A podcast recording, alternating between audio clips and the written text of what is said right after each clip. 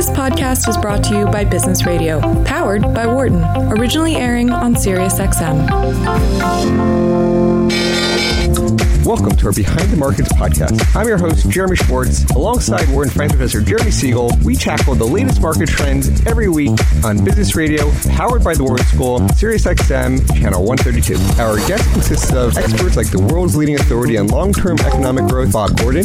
We will continue to see jobs created rather than destroyed. Former chair of the Federal Reserve, Janet Yellen. I mean, I don't think either of us ever expected that we would live through a financial crisis. Or even the head of the Digital India Foundation, Arvind Gupta. The reason that people are talking about India is massive digitization and financial inclusion that we have done over the last couple of years. Enjoy this week's show.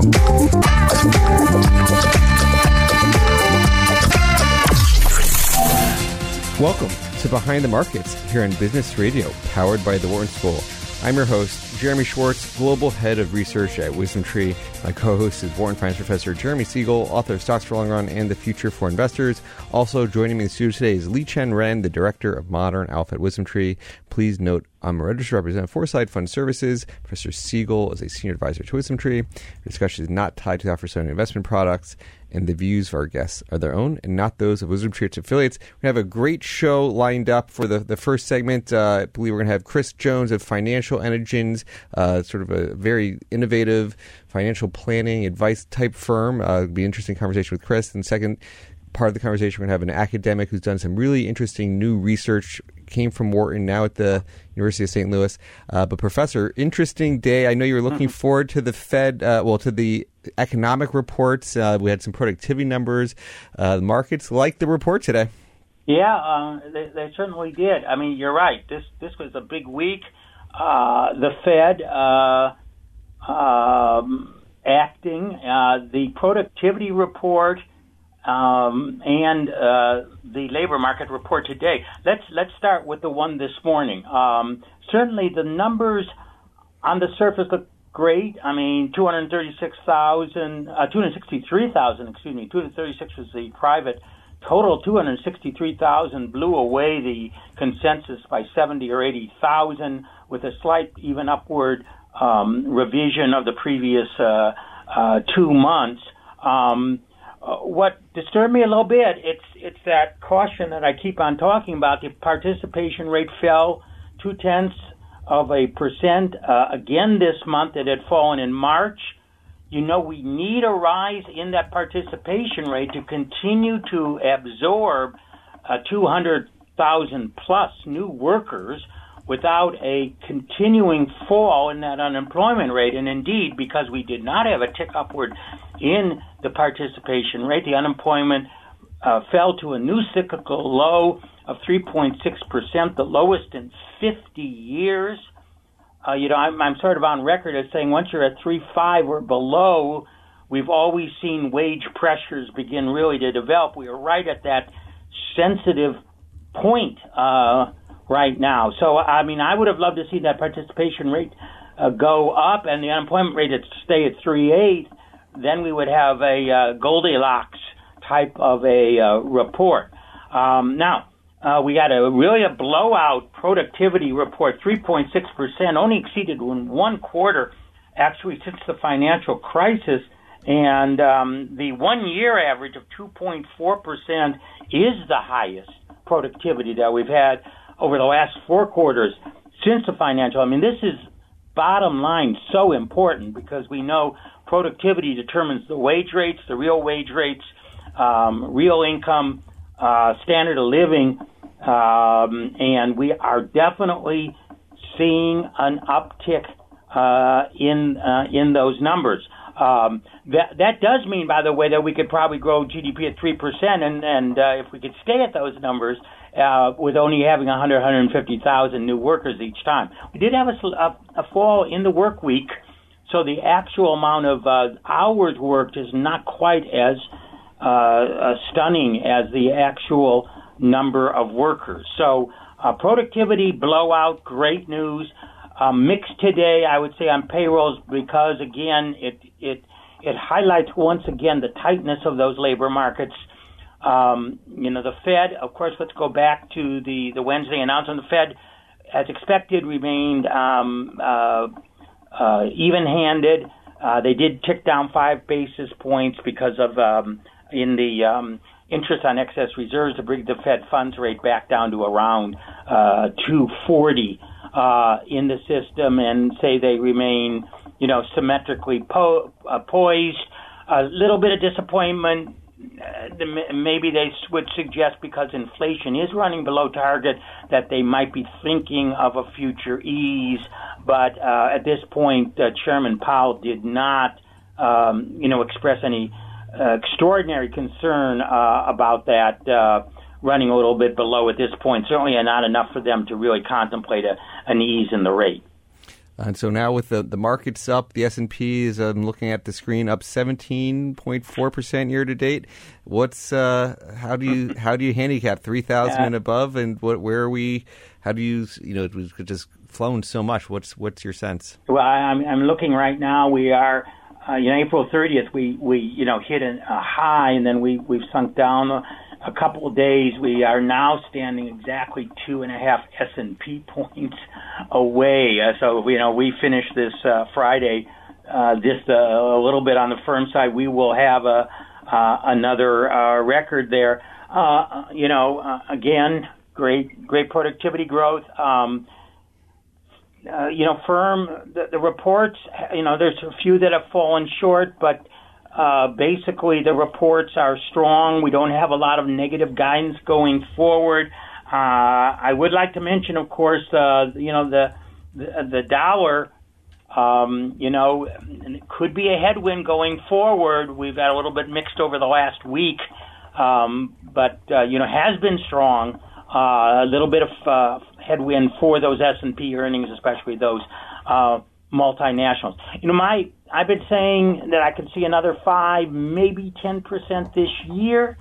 Um, uh, if everything goes well from current positions, but we are at 18 times earnings. Um, and, um, uh, you know, I, I wouldn't want to put any more pressure on this labor market because that's the only thing that could lead to the Fed tightening, and that is uh, where if the labor market tightens enough, uh, to push those wages above those uh, very good productivity uh, numbers. At this point, again, it's it's been a magic situation. Unemployment rate three six, and no wage inflation whatsoever. Um, by the way, these recent wage gains have been justified. Let me emphasize by the productivity figures, and that means that unit labor costs are not rising um, despite the fact that the wages are rising. And just one quick, you, you gave us a tease on last week's show that you were going to have yeah. an op-ed on Stephen Moore. We saw it Monday released, and you were the professor for Stephen Moore, but today he bows out. Yeah, yeah. Yesterday, actually, he bowed out.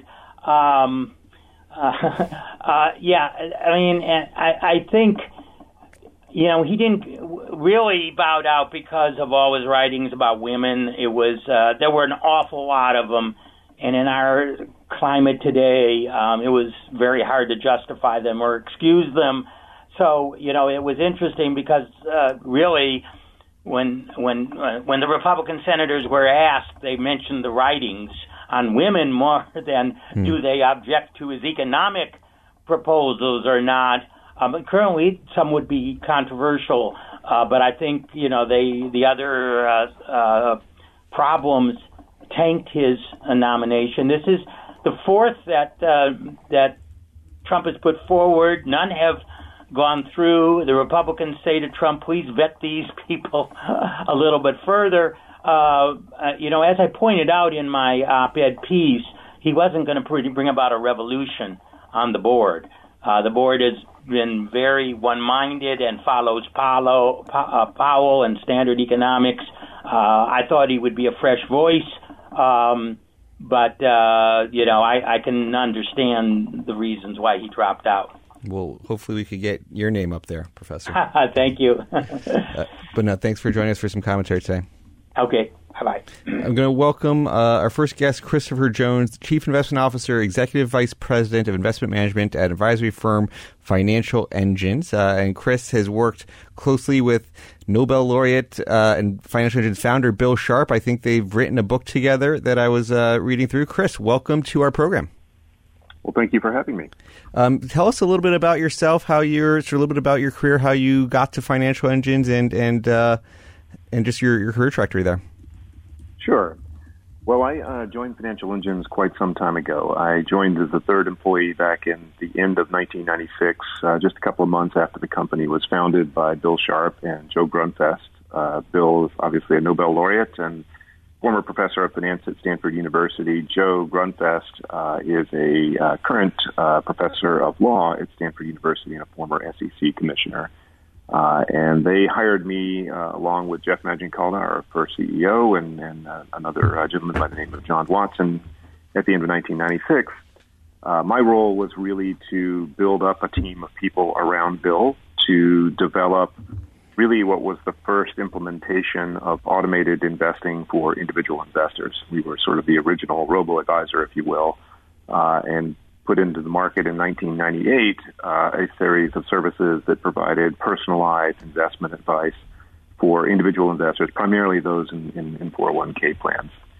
Uh, it was uh, quite a quite an interesting opportunity, and, and one for me. I was 28 at the time and had been in the litigation consulting world for a few years, uh, helping prepare academic witnesses to provide uh, testimony at, uh, at trials that you would typically read about on the front page of the Wall Street Journal. Uh, but decided that career track was not what I was interested in. Was looking to do something entrepreneurial, and and just so happened that Financial Engines came into being that summer of of '96, and my timing was fortuitous. So uh, it's it's been quite an interesting now almost 23 year ride. And your and your latest is, I, I, believe, if I have the story right, that you guys have have merged with one of the other big financial advisory firms, uh, the Edelman Financial Services firm, and maybe talk a little bit about the online. You, you mentioned being the first, the early in the robo space. Maybe just talk about how that's sort of sort of the current profile of financial engines mm-hmm. and, and how it's sort of tr- you know progressed over the years. Sure. Well, our, as I mentioned, our first service offering was an online advisory service. So this was non-discretionary investment advice where people, uh, primarily 401k participants, could go online and get specific personalized recommendations on how to invest their retirement assets uh, to help them reach their, their goals. And this was really the vision of Bill Sharpe back in the mid 90s of wanting to take best practices from the academic world and from institutional finance and to bring them to bear on the needs of everyday Americans saving for retirement. Uh, he perceived a, a fairly large demographic, demographic shift occurring with the baby boomers uh, retiring, but also a shift towards a defined contribution kind of retirement model away from the traditional defined benefit model where benefits were guaranteed.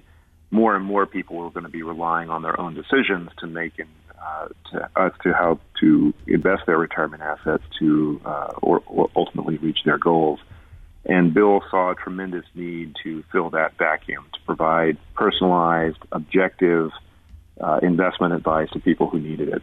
And the way to do that was to essentially productize a lot of that expertise that would normally be provided by people like Bill and Jeremy and others uh, to productize that, that expertise into software so that we could provide high quality investment advice at a very low cost. So we started doing that in 1998, and the primary way that we distributed our, our services was through large employers. So these were typically Fortune 500 companies that would hire financial engines to provide investment advice to their employees. And that business did quite well. Uh, we, we built it up over the years until to about a $30, $40 million a year business uh, by the early 2000s. But we were running into a problem uh, at that point in time, which was we were having trouble reaching more than about 25% of the population. So we were, our services would be made available by these companies. It was typically paid for by the company or by the plan, so it was no cost to the individual. But pretty consistently, we had trouble getting above that, that 25% engagement level. And so we did a lot of research, kind of went out and started talking to people even in their own homes and, and tried to get a better understanding of why was it that no matter how easy it was to use and how good of a job we did communicating these services, many people were just not taking advantage of them. And what we found was that there were many people out there that were just looking for a solution that would do it for them. Uh, could can you just do it for me was a, a refrain that we heard over and over again. So in 2003, we developed a new service, which we called our managed account service, which essentially allowed people to delegate the responsibility of managing their 401k or other retirement assets to financial engines for a modest asset-based fee. And that business really took off. Uh, we actually gained our first billion dollars in assets under management in about three months at the end of 2004. And today, Financial Engines is the largest independent RIA in the, com- in the country. Uh, we manage a little over $202 billion for about 1.1 million individual investors, uh, making us by far the largest RIA, uh, independent RIA in the country. And we are a fee only uh, RIA, so we don't take commissions or sell any investment products or anything of that nature. Well, congratulations on being the third employee of uh, you know this uh, massive growth story over the last two decades. I mean, it's a real testament. I mean, what, what, a lot that you guys have accomplished. Well, it's been quite a quite an interesting ride over the years. We've had some ups and downs, but it's been, uh, generally speaking, been quite a quite an impressive place to be. And, and, there are a lot of very impressive people who made enormous contributions along the way. I can't take uh, can't take, can't take credit for all of it for sure. When you think about your sort of investment philosophy and, and sort of the main things that you're sort of educating these these uh, millions households, um, how how how flexible is your investing approach? Is it you know a lot of um, sort of basic passive buy low cost Vanguard type beta, or is it uh, you know are you are do you do work with the active side of things? I mean, I was reading your book mm-hmm. from about ten years ago, I think that was was you know skeptical on some of the value of active management. I'm just curious on your yeah. big big well, bigger beliefs. Do, we do make use of both active and passive instruments. So uh, across our book of business today, roughly 70 to 75 percent of the investments that we uh, place money into are what I call passive investments, index funds uh, or ETFs, uh, and about 25 to 30 percent of those investments are in active. I would say, from a philosophical standpoint, we are not uh, religious zealots when it comes to passive investing. We do recognize that passive instruments outperform the, the, the majority, about three quarters of the time, uh, you know, similar active instruments. But we also recognize that uh, markets are not perfectly efficient and that there are opportunities for active management to provide some additional value. The key point that we put a lot of emphasis on, however, is that one needs to think about that on a net of cost basis. So we are big believers in low cost investing, whether that's passive or active. Uh, the, the more expensive, expensive uh, the investment is that you're making, is the more you're paying the investment manager, the fewer dollars that you get to keep as an investor, and, and that's a one for one trade off. It's pretty simple kindergarten math. Uh, you know, 100 basis points in additional expenses means 100 basis points compounded that you don't get to uh, take advantage of as an investor. And for those reasons, we tend to build portfolios that are very low cost. Now, what's happened over time is the, the percentage of passive investments in our portfolios has actually gone up, and it's primarily been because of the investment lineups of large 401k plans in this country. Uh, 10, 15 years ago, it was not uncommon for many of those plans to offer retail mutual funds, many of whom were actively managed. These days, more and more large plan sponsors are switching to institutionally managed products collective investment trusts, uh, institutional index funds, et cetera, that have very, very low cost. Uh, and that's made the recommendations of our, our engines kind of shift a bit more towards passive over the last five, uh, six years, even though there's not been any change in investment philosophy. But the bottom line is, uh, we do think that both uh, both products have a, a role to play, uh, and that as long as you're doing a good job of managing the expense side of the equation, uh, you can find instruments that are uh, likely to add a little bit of value. But we're not the kind of investor that's going to out, go out there and, and you know swing for the fence and, and invest in really high risk types of active products.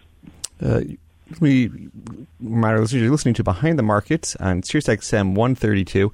I'm your host, Jeremy Schwartz, here with co host Liqian Ren, talking to Chris Jones, the Chief Investment Officer, Executive Vice President of Investment Management at Financial Engines, now the largest RIA in the country with over 200 billion uh, of assets under management. And, and, so, Chris, what do you think about the, you know, you mentioned being the early uh, online robo? There's been this proliferation of a lot of the online services. I mean, how do you see the future evolving? You're doing with a lot of the 401k participants. Um, where, how do you see just the need for that online experience or just the, the involvement of the, the industry shaping up? Yeah. Well, as I, as I mentioned uh, in our history, when we started introducing discretionary investment management, uh, managed accounts back in, in 2003, 2004, uh, one of the things that we recognized early on was that there was a diversity when it comes to how people like to receive investment advice. There's a minority of the population out there that is very interested in doing things online, and that minority has grown in size, but it's still quite a bit of a, a minority overall. Uh, where interacting online, getting recommendations, implementing those recommendations online, and so forth is is fairly uh, acceptable to them. But we found in our experience there were lots of people who wanted to talk to a human being as part of that. So beginning in 2004, we started building out a call center uh, populated, we call it our National Advisor Center, populated by investment advisors that people could call anytime uh, to talk about their situation, uh, to get questions answered, to uh, perhaps talk about what's going on in the market or how that impacts their, their goals or their, their portfolios.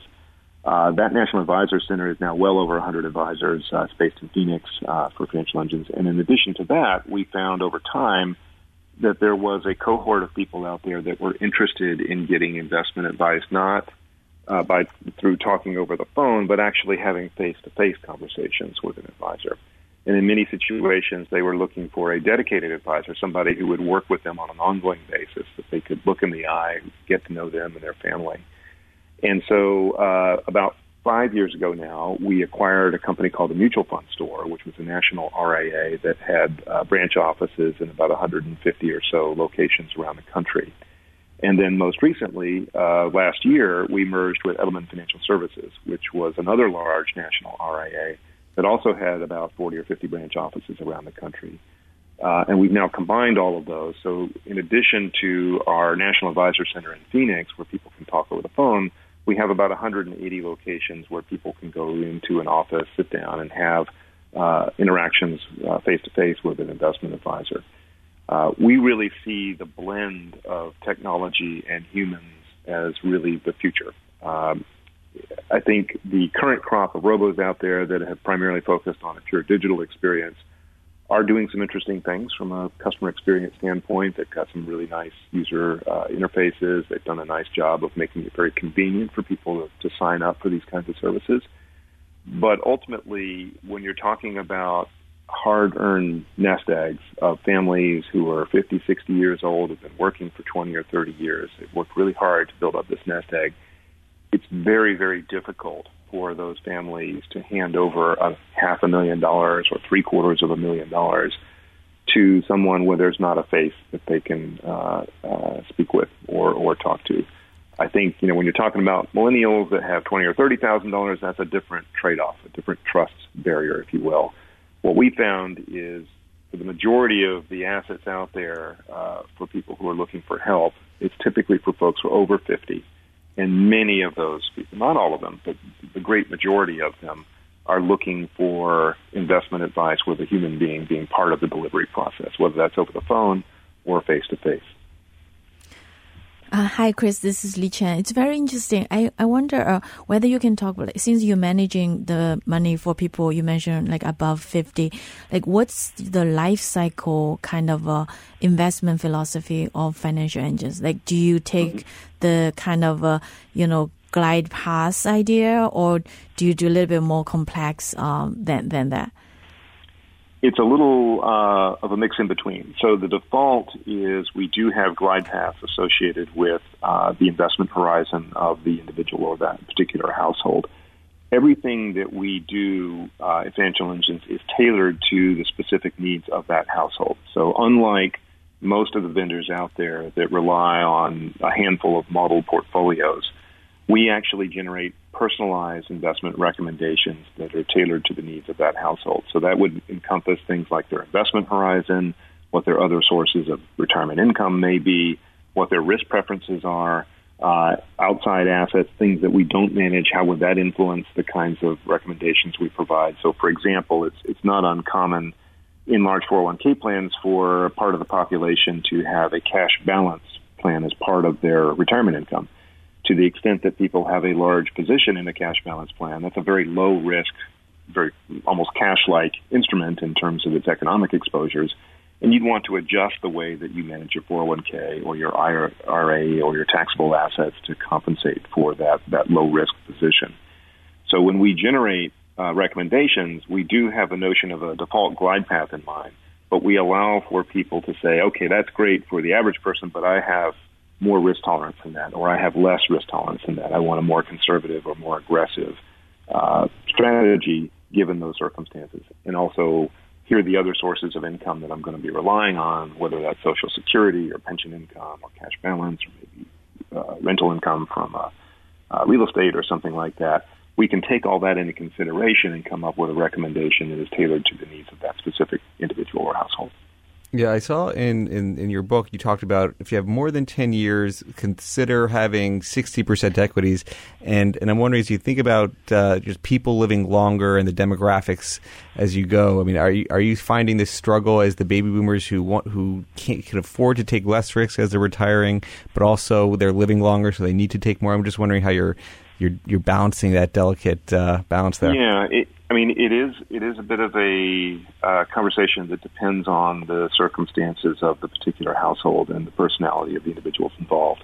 Generally speaking, we do recommend that people have substantial equity exposure well into retirement because uh, it is the best hedge against uh, inflation, the erosion due to inflation, and uh, on balance, many of the people, the households that we work with, are, are going to live a relatively long time in retirement. So if you think about the demographics of populations of people who work with investment advisors or who work at large 401k plans, generally speaking, that's a healthier population than the average, uh, say, the Social Security population, if you think of it that way.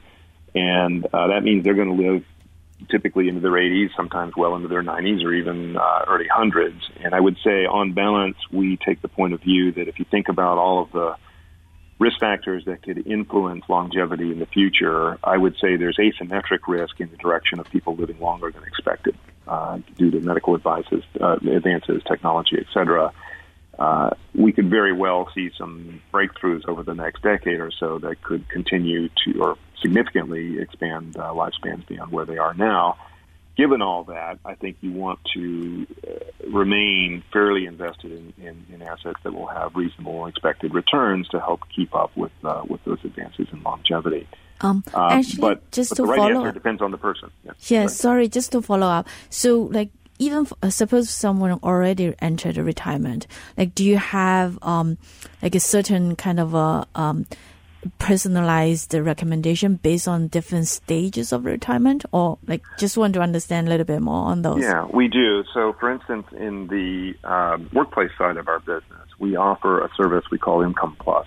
And basically what that does is for people that are already in retirement and are thinking of, are, are interested in taking that uh, nest egg that they've developed in their 401k plan and translating that into retirement income we offer a service that essentially takes that pool of assets and manages it using liability driven investing techniques, LDI techniques, which are commonly employed in large pension plans.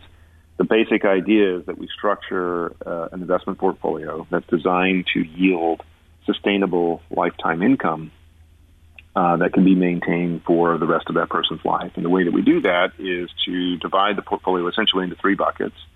Uh, one bucket is invested in what we call a floor portfolio. It's designed to emulate something along the lines of a treasury bond ladder.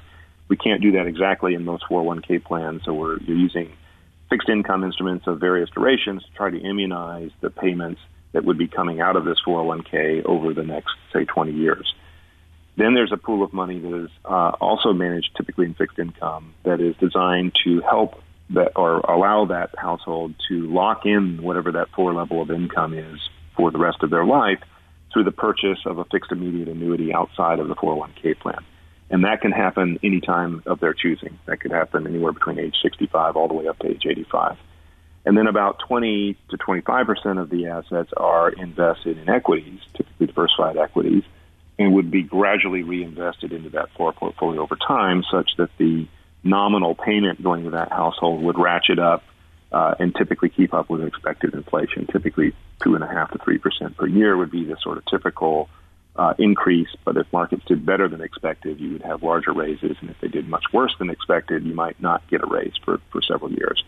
Uh, but the basic idea is to give people a mechanism uh, that still provides total liquidity, but allows for them to have a sustainable income stream from their 401k plan uh, for those that, that choose that. Uh, we're now uh, kind of further augmenting that service to really help people with the questions around tax efficient withdrawal across multiple accounts. So when you have, say, 401k or IRA assets, but in addition to that, maybe you say taxable uh, assets in a brokerage account, what's the most tax efficient way to draw down those di- different pools of assets so that you're generating sustainable income, but at the same time minimizing the proportion of that income that you have to pay in the form of taxes we think that's a very interesting area and quite an underserved area when we look at the conventional wisdom and the practices that are typically employed by advisors there. Chris, we're running out of time for this first segment of the show. Um, any other things you would like to highlight about the exciting areas of new research for financial engines, financial engines, and where people can find more about what you are doing? Sure. Well, um, there's uh, quite a bit of information about uh, the company uh, Edelman Financial Engines on our website, so I would encourage people to take a look there if they're interested in finding out more.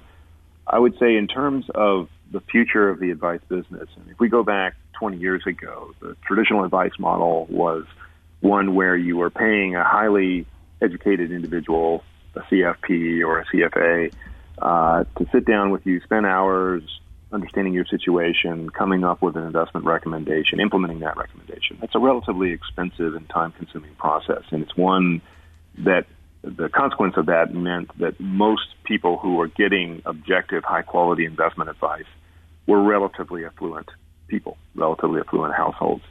Uh, what I'm very proud of at, at Edelman Financial Engines is that we have really, I think, shifted the bar there quite dramatically through the use of technology to allow to provide allow us to provide personalized investment advice to a much wider range of people. So unlike most RIAs where the typical investment balance is a million dollars or more, our average client has $170,000 with us. The median client is only about 60,000. So we work with a very, very large and diverse population of people, and we're able to do that and provide high quality personalized investment advice because we have built over 20 years a really robust technology platform that allows us to generate those recommendations very quickly and easily and tailor them to the needs of, of individuals. I think the future means that that kind of technology is going to continue to play a really big role.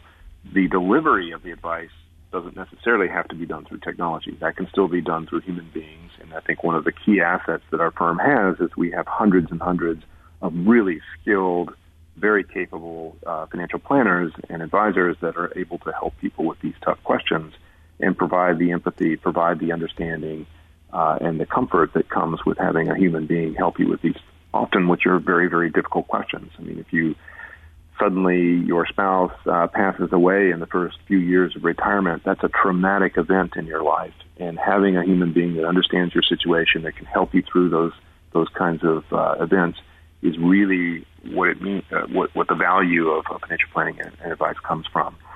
Uh, that's not to say that there won't be lots of technology solutions out there for those that want them, but I think that the future is very much finding that sweet spot and the hybrid between what humans are able to do, what technology is able to do, and putting those two things together. Chris, awesome. Very much. Thank you for Thank joining you. us. It was great meeting you. Um, hopefully, we keep in touch. In the next half hour, Liqian and I will be talking to a former Wharton professor, Anne Marie Knott, about her research on productivity. I'm Jeremy Schwartz. You're listening to Behind the Markets on SiriusXM 132. I'm Liqian Ren, Director of Modern Alpha at WisdomTree, and you're listening to the Behind the Markets podcast. Our show airs live every Friday, 1 p.m. Eastern Time on Sirius XM channel 132. Our next guest is Anne Marie Knott, who is the Robert and Barbara Frick Professor in Business at the Olin Business School at Washington University in St. Louis. Prior to her appointment at Olin, she was a assistant professor of management here at the Wharton School. Always great to get former Wharton professors back on the show. Thanks for joining us. It's a pleasure to join you, Jeremy. Thank you so much for having me. And so you're focused. Uh, you have a book, "How Innovation Really Works," uh, sort of looking at the connection between sort of management and and finance. How did you get that transition from management to finance here? it's, it's a long story. Let me see if I can be brief about it. But um, I came up with a measure of uh, companies' R and D productivity, um, and we'll probably have lots of opportunity to say more about that. Um, and um, uh, what's cool about it is that it predicts um, growth as well as market value. And I went to firms with it, and I thought they would be jumping for joy to have this measure, and they actually weren't. um, they said that uh, the things that I was proposing to them they couldn't do because the investors would kill them. I said, well, that's just crazy. Why would investors kill you for something that's in their best interest? Uh, and that's when I realized I needed to understand how to connect with the investors as well. And so you you do a lot of work around something you call RQ for research quotient quotient. And so is this the measure that you were going to the companies with that that they were worried about? That's exactly right. So research quotient, it was originally called IQ for, uh, to, it's, it, I think of it as the company equivalent of individual IQ. Um, that was trademarked, so I switched to RQ, so research quotient. Um, and um, it's a very cool measure that um, captures the productivity of companies' R&D. So it translates their R&D spending into growth and market value, as I said. Hi, um, Professor. Uh, in your book, you know, could you quickly summarize, like, from your point of view, like how innovation really works, and also you have some um, different measures of innovation, like how do we measure innovation? Uh, so those are a couple questions. So let's start with the innovation, how innovation is measured um, typically. So often, particularly investors, I believe, think that R and D is the primary measure of innovation. Uh, and if that, you know, if everybody were identical, that would be a reasonable measure. Um, it turns out c- companies are different. Investment opportunity comes from the fact that companies are different. Um, so um, there's a study each year that's done by strategy and formerly Booz. Uh, each year they find that there's no correlation between companies' R&D spending and growth, and the reason is they're missing how productive uh, companies are with their R&D. Other measures of innovation that you use, the most common measure in uh, the academic literature is patents. Um, you know, the problem that we have with patents is that uh, there's two problems. One is only 50% of firms that do R&D file any patents at all. They prefer to protect their innovations through uh, trade secrets. Uh, the other reason is that patents aren't of uniform value. So 10% of patents account for 85% of the economic value of patents. So it's not a very reliable measure. You have a. oh, sorry. No, I was forgetting the second question, so I was yes. I, I think uh, in terms of how innovation really works, like you know, quick summary, like uh, how, you know, from from your book. And, and, and related to this is, I mean, there's we we were at the beginning of the show, Professor Siegel. We talked about we had a very good productivity number recently. You know, people have been worried about that. Are firms investing enough for innovation? You actually in, in the in the media and popular is always you know railing on firms for doing buybacks and not investing in their companies. And you see, you have some data saying that there's been a 65% decline in companies' research quotients, and you're trying to reverse that. So maybe sort of talk to that a little bit. I would love to talk to that. That's that's my key mission. So once I developed this measure, I was able to estimate it for all publicly traded firms going back to 1972, and and um, you know the two things that I looked at were how similar are firms, so not very similar, and the other was I found a 65% decline. And what's what's really important about that decline is that um, it's correlated with GDP growth. Um, and so my belief is that uh, if I can restore companies' RQs, I can we can actually revive economic growth. Uh, and the reason I believe that is the RQ measure maps onto um, the productivity construct in Paul Romer's theory. This is the theory for which he just won the Nobel Prize in December uh, that links R&D to growth. Um, so as I said, my mission is to try to get firms to reverse that. And the, the purpose of the book was to help understand what makes companies high and low on this measure. And so each chapter in the book um, takes perceived wisdom or conventional wisdom about what makes firms innovative and actually tests whether those things are aligned with RQ. And in general, the prescriptions that are out there are not correct. Uh, and nobody's known this for years, and that's the reason why we, you know, the, the RQ has declined because nobody was able to demonstrate that, or nobody was able to know even that we were declining because they were all adhering to what seemed to be, con- you know, the, the, right wisdom about what makes you innovative. Hi, Professor. So just to follow up, um, in terms of what are the companies that doing well? Like I know you mentioned the, this decline, but in this environment, for example, like um, multinational companies able to do better or or not necessary? Like what are the ones that actually stand out uh, among this declining trend? Oh, okay. So I, I put together a list here of the top 50. Um, my favorite company on this list is a company called Medicines Company. They're not um, multinational at all. They're they're rather small, but you know they do everything in house. They're very creative about. You know, they're very efficient about the way that they do things. They're very creative. There's I, I have an article in Forbes on that uh, from last month uh, that that captures that more completely. Um, the the things, the trends that have uh, oh, so but getting back to your multinational question, in general, what happens if firms are really productive on this measure? They grow, and so they become multinational. So in general, multinationals should be, on average, they should be higher on this measure than non-multinational okay. firms. But I haven't looked at that directly. So it's it's probably a result of you know being innovative exactly. and become a, a multinational. Um, That's right. So um, this is really interesting. I w- also want to follow up that uh, in, in, your paper that you mentioned that uh, bigger firms uh, usually is more productive. Um, is it um, historically always been like that? Um, and also, I want to tie this into you know the size factor because if indeed you know bigger firms are more productive, then does that mean you know um, bigger firms on average, uh, you know, should outperform than smaller firms, which is a little bit counterintuitive because usually we um, think about smaller firms, you, you know, kind of uh, undervalued. Uh, okay, so there's two things that are going on. One is that large firms are more productive on average, um, but what happens uh, what happens over time is that ultimately investors start to recognize the value of RQ, not RQ per se, but firms become, you know, their profit growth becomes reliable. And so they know how to value those firms. The reason that, um, uh, the reason that small firms will outperform the market is because investors don't quite understand their returns, their RQ just yet, because their returns haven't become stabilized, and so that's you know there's mispricing in the market because of that. So that gives you the opportunity for high returns. Of course, there's the other ones that are you know, that are un- less productive, and so, you know, I think it's higher variance in returns. Yeah. Where do you think the companies, you know, don't understand? So, if one of your main missions coming back to how do we actually get economic growth going higher? Um, what, where do you think they're they're worried or their their sort of misperceptions lay there? Well, the, uh, so the, the first step is that they don't know how to value their R and D. Um, and so if you don't have a compass, it's very hard to know what are the right things to do. Yeah. Um, so the first thing is just to adopt the measure. Um, I've gotten some pushback that firms don't want to adopt a measure if they don't know in advance whether they're going to look good on it. yep. so that's kind of frustrating.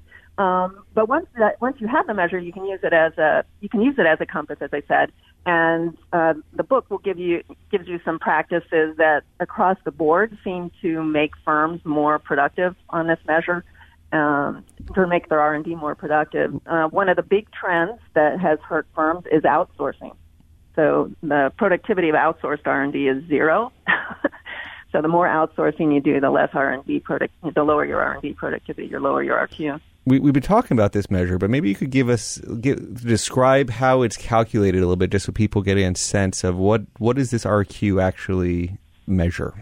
Oh, that's really important. Yes, we should have done that, I guess. So um, it's the technical term for it, and comes from economics, is it's the output elasticity of uh, firms' R and D.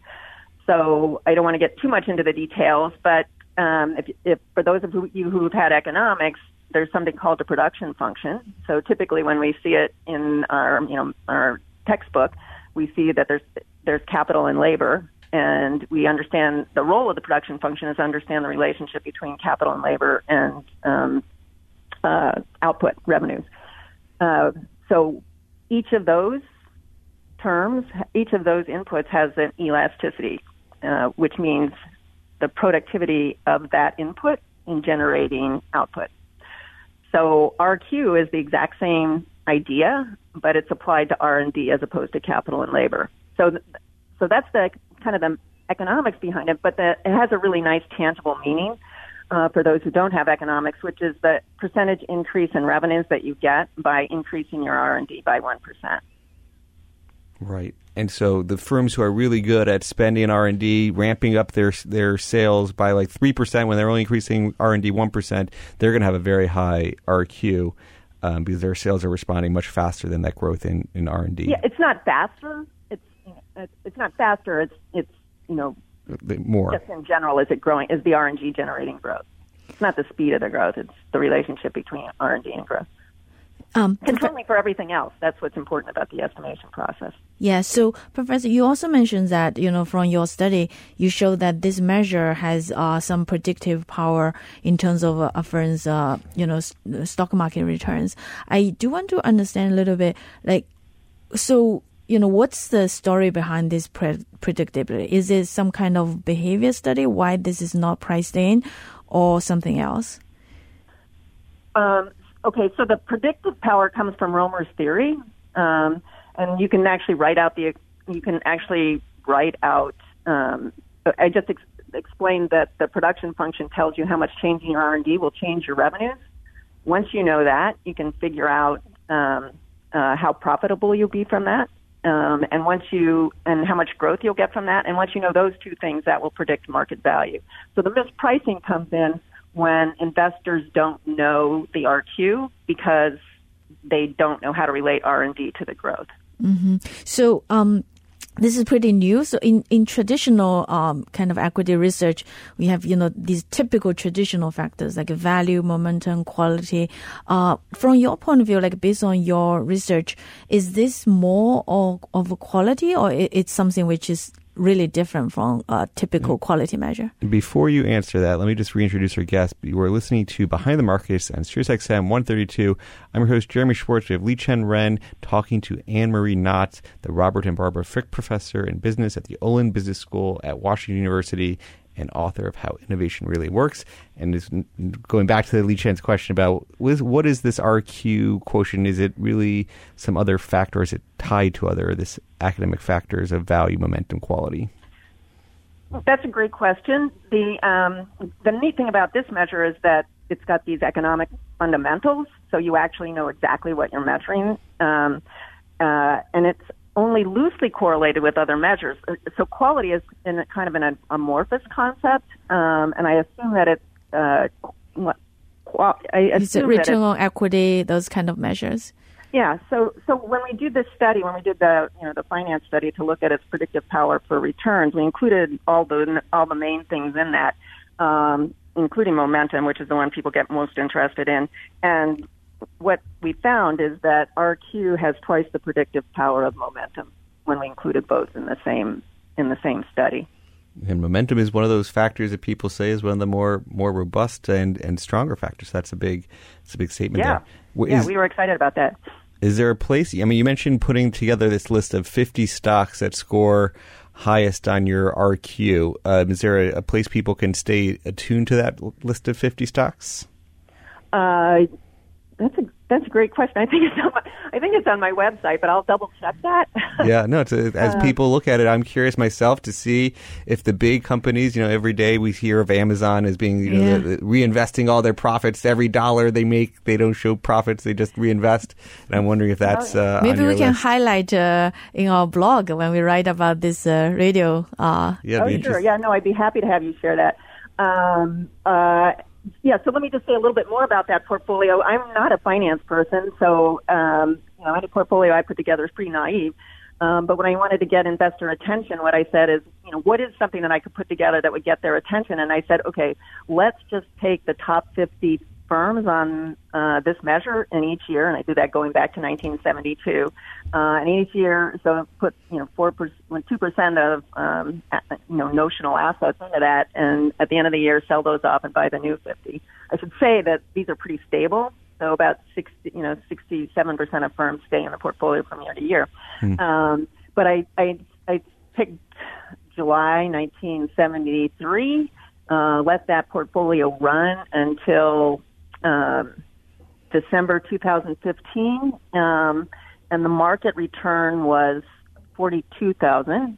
And or no, no, the market return for the this portfolio was 9x the market. It was uh, 78,000 for the market, which is actually pretty good, and it was 708,000 for this portfolio. Is that uh, a equal weighted to equal weighted comparison? It, yes, it's equal weighted annual rebalance. Yep, yep. Yeah, interesting. Uh, and they have the same beta, which I thought was interesting.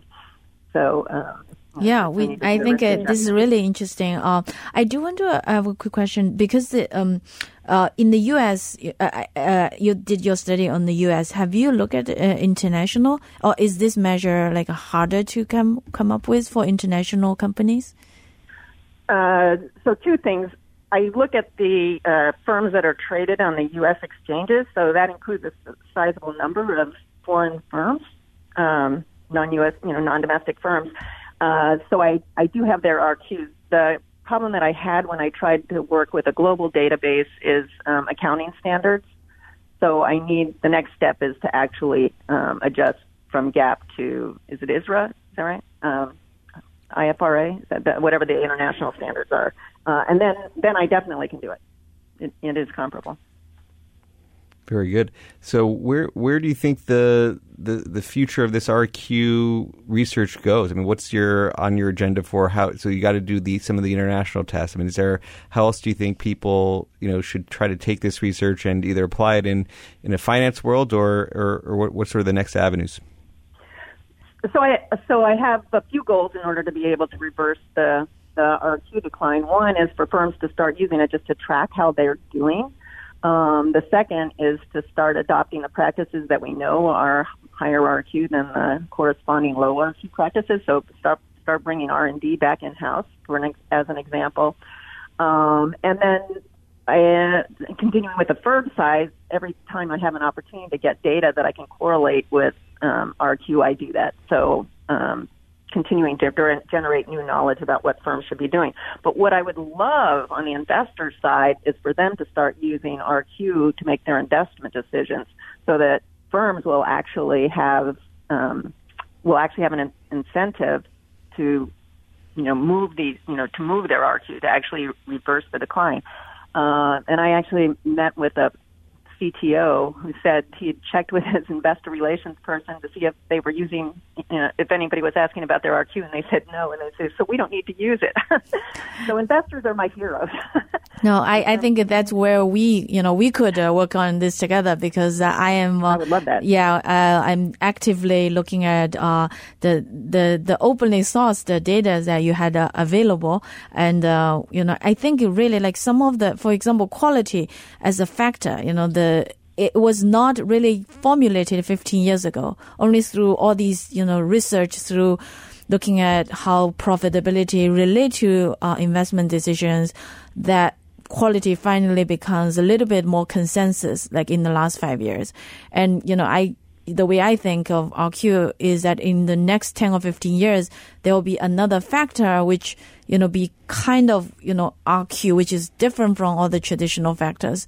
But but just to, I, I think this is, you know, very likely as we do more research and understand this this more. As as you can see you know investors they like to look at the top line numbers you know income you know shares uh, earnings per share but they don't go you know deeper and look at the underlying uh you know usually called you know buried in the balance sheet numbers now i do want to follow up a little bit um, well, we're actually uh, running out of time Liqian so this okay. is unfortunately i'm going to have to cut you time. off uh, from the conversation i know we've been really enjoying the, the conversation with professor Anne Marie Knott, the Robert and Barbara Frick Professor of uh, Business at the Olin Business School, at Washington University, former Wharton Professor. I think it's interesting, just quickly summarizing. I mean, everybody talks about value as being one of the long term factors. Growth has been one of these troubled factors. And if you think about uh, Anne Marie's research here on sort of innovation and R and D spending as this new growth factor, it is an interesting line of research. So I'm glad Anne Marie we connected, and thanks for for coming on the show to talk to us today. Thank you both. And so work much. together. The opportunity. We're gonna, right, yes, we will. we'll continue the conversation. Thank you so much. You've been listening to Behind the Markets on SiriusXM 132. I'm Jeremy Schwartz. Thanks to Liqian here, as always, our sound engineer producer today, Danielle Bruno. Have a great week, everybody. Thanks for listening to the Behind the Markets podcast. If you want to learn more about WisdomTree, visit wisdomtree.com. You can also follow me on Twitter at Jeremy D. Schwartz. I'd like to thank Patty Hall for producing our live program on SiriusXM channel 132 and our podcast producer Daniel Bruno. Join us next week for another edition of the show. For more insight from Business Radio, please visit businessradio.wharton.upenn.edu.